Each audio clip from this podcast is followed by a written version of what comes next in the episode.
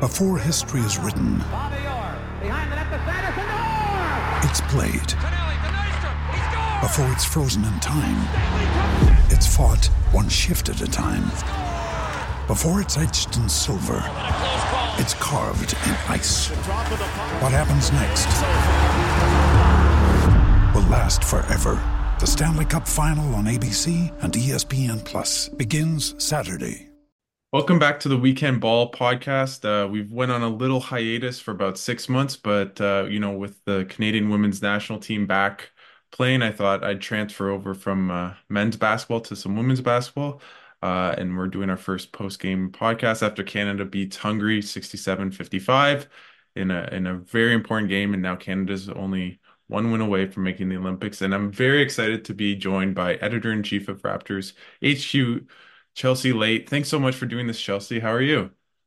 I'm good. I'm happy after that win. It was a nice strong start from the team. So Were were you at all worried just like in midway through the the second quarter when the game got a bit closer and then in the third?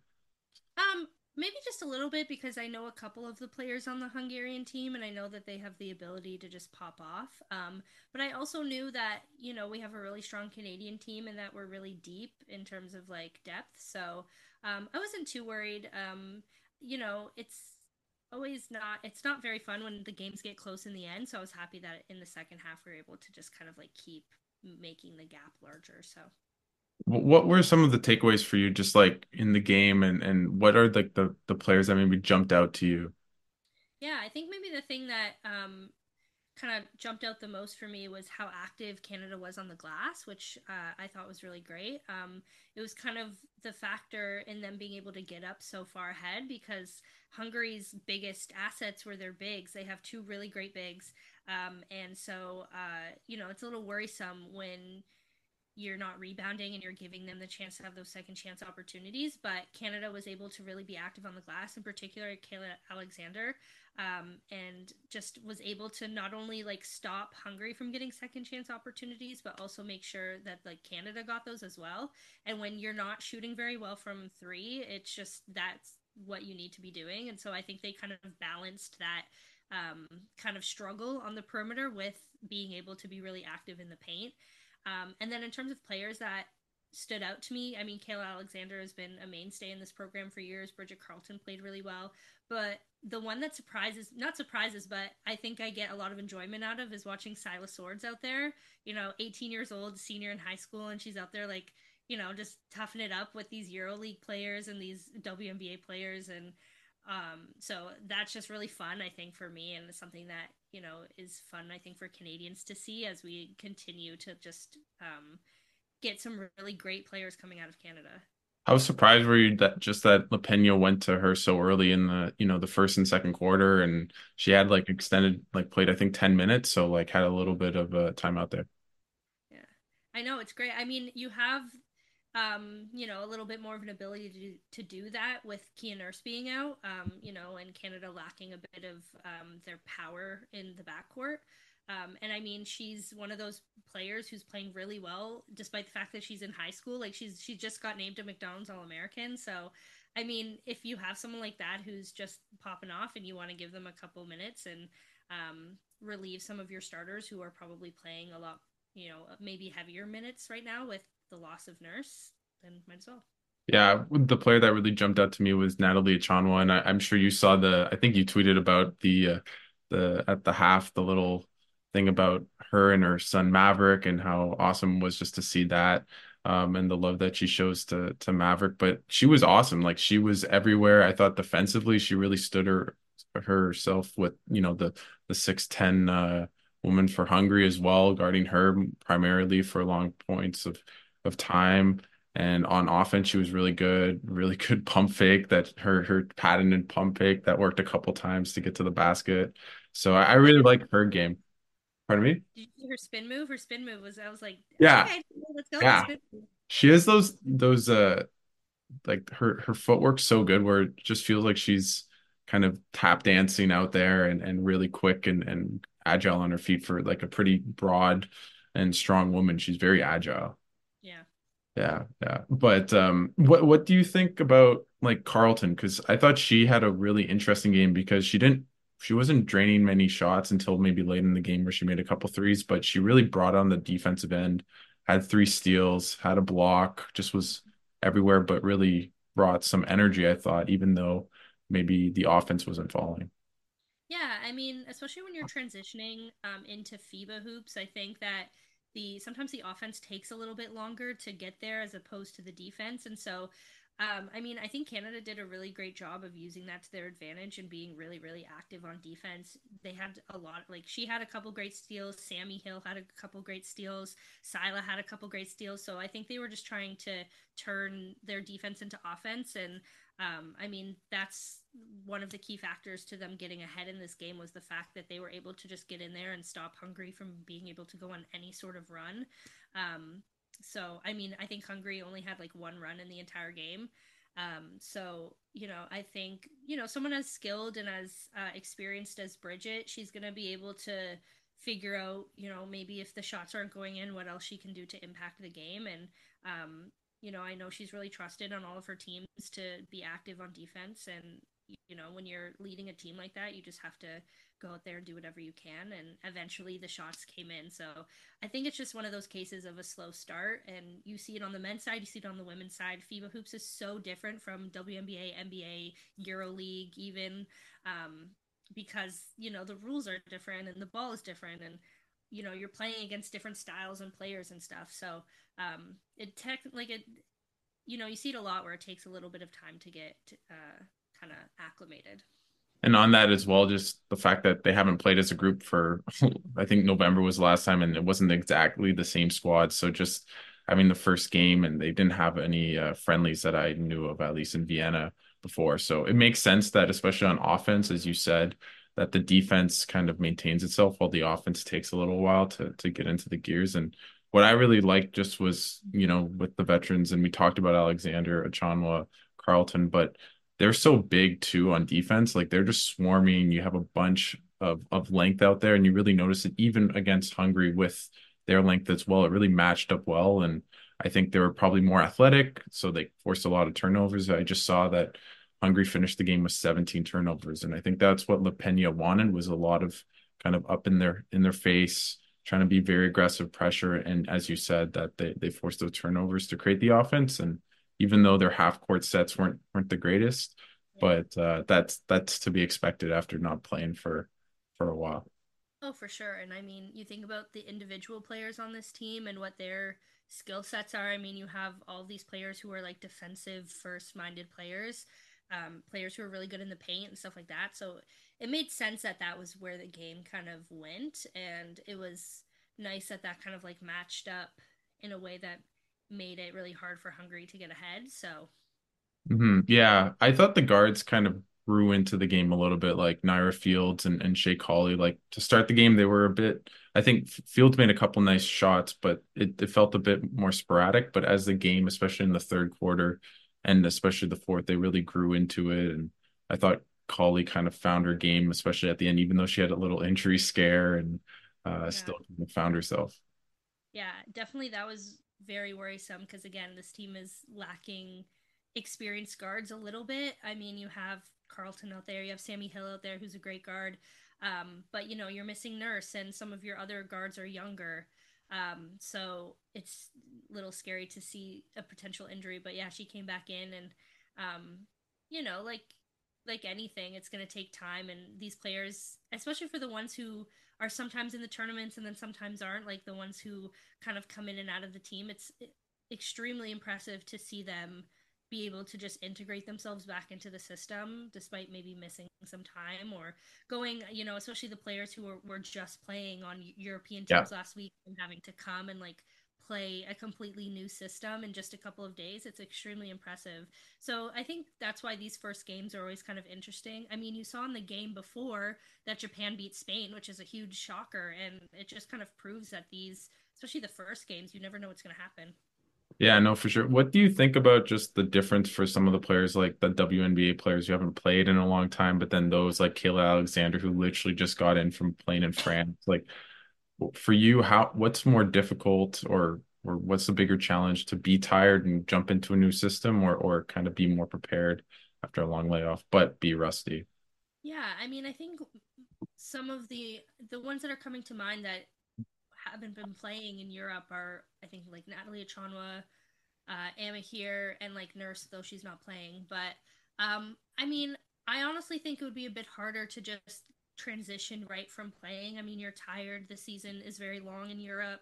Um, and then at least if you are coming off of a break and you've still been training, right? It's not like you're just not doing anything. You're training every day. You're working on your body. You're, um, you know, practicing and uh, trying to integrate yourself into the system that you know you're about to go into. Um, so I think it would be a bit harder just to completely have to switch from one league to another in the span of like a week.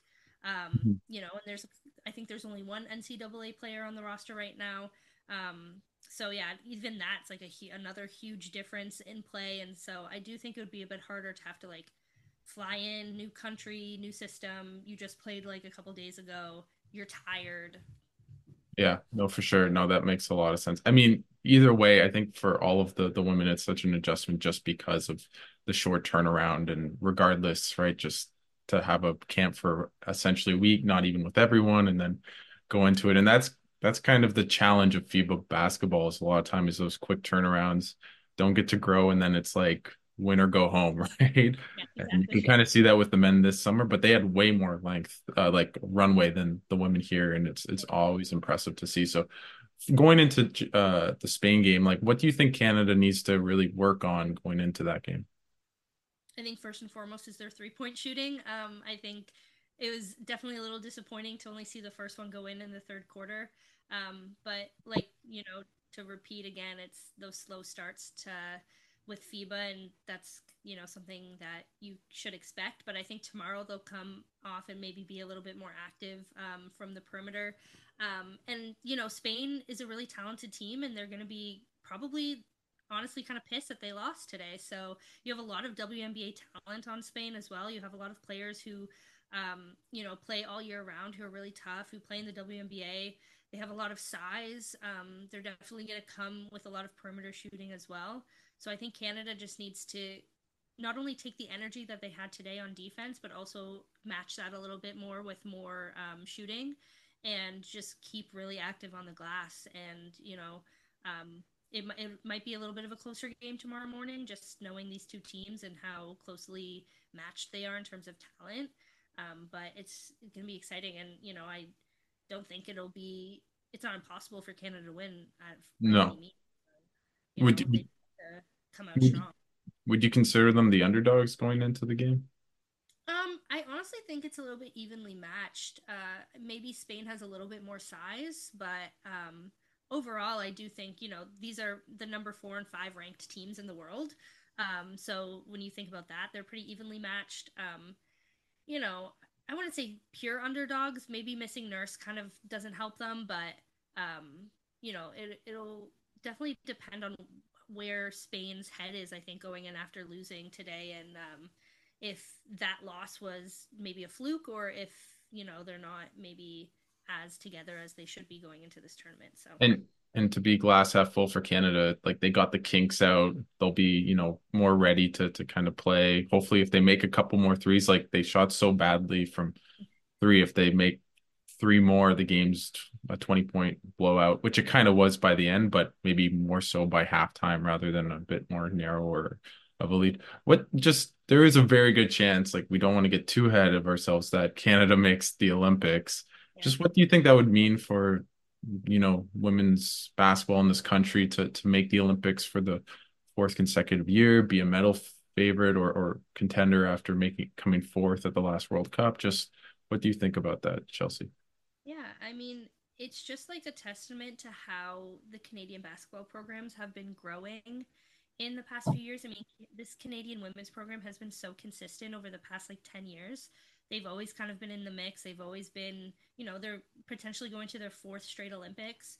And I think we're at a point now where the media coverage is matching the talent of this team. And I think we're at a point now where it would be so fun to have both teams there. You know, it definitely would be extremely disappointing to have the men there, not the women. Yeah. Um, and so I think it would just be so great to be able to share these women's stories at the Olympics, to be able to see. I mean, Natalie Achonwa would be, I think, the first Canadian to go to four straight Olympics.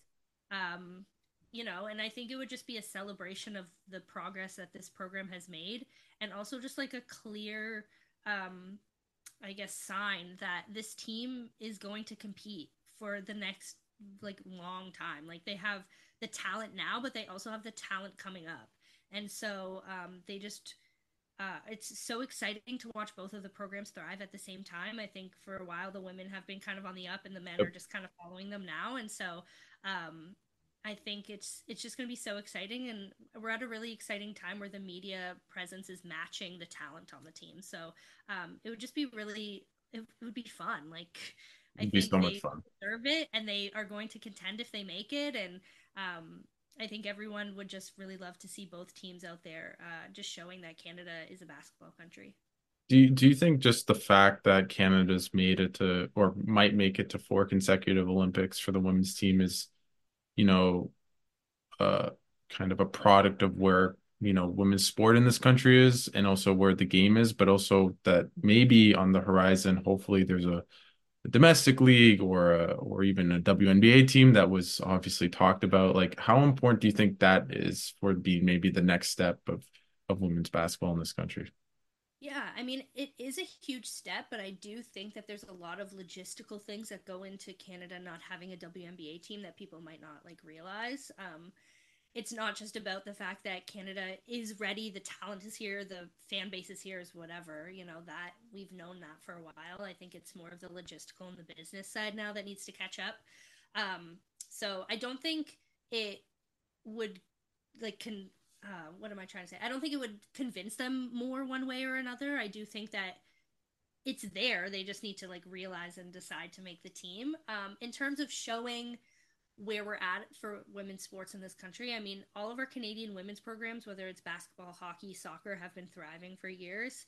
Um, and I think that, you know, I don't think it's going to prove anything more, but I do think that we're, again, we're at a point where the media is um, I guess giving them the, the attention that they finally deserve. Mm-hmm. Um, and I think that that just needs to continue to be more consistent so that we can continue to prove that we're ready for more professional opportunities here. Um, and so uh, I think it's just really nice now that people get to like watch them on, you know, television and that we're talking about it online and that there's an opportunity for people to follow these teams now, both the men's and the women's programs. Um, but we're seeing the rise of women's sports, and I don't think it's anything new. I think that we're finally just giving them the platform that they've deserved for years. Do, do you feel just as like obviously a woman in a very male dominated field that you see that kind of not just on the court or on the ice or on whatever you know on the field but also in, in the media like some progress in terms of just for females yeah, I mean, I do see the progress. It's still there's still a lot to be done in terms of having more women representation. Um, and it is really hard being in Canada trying to cover women's sports when we don't have as many professional teams or leagues here.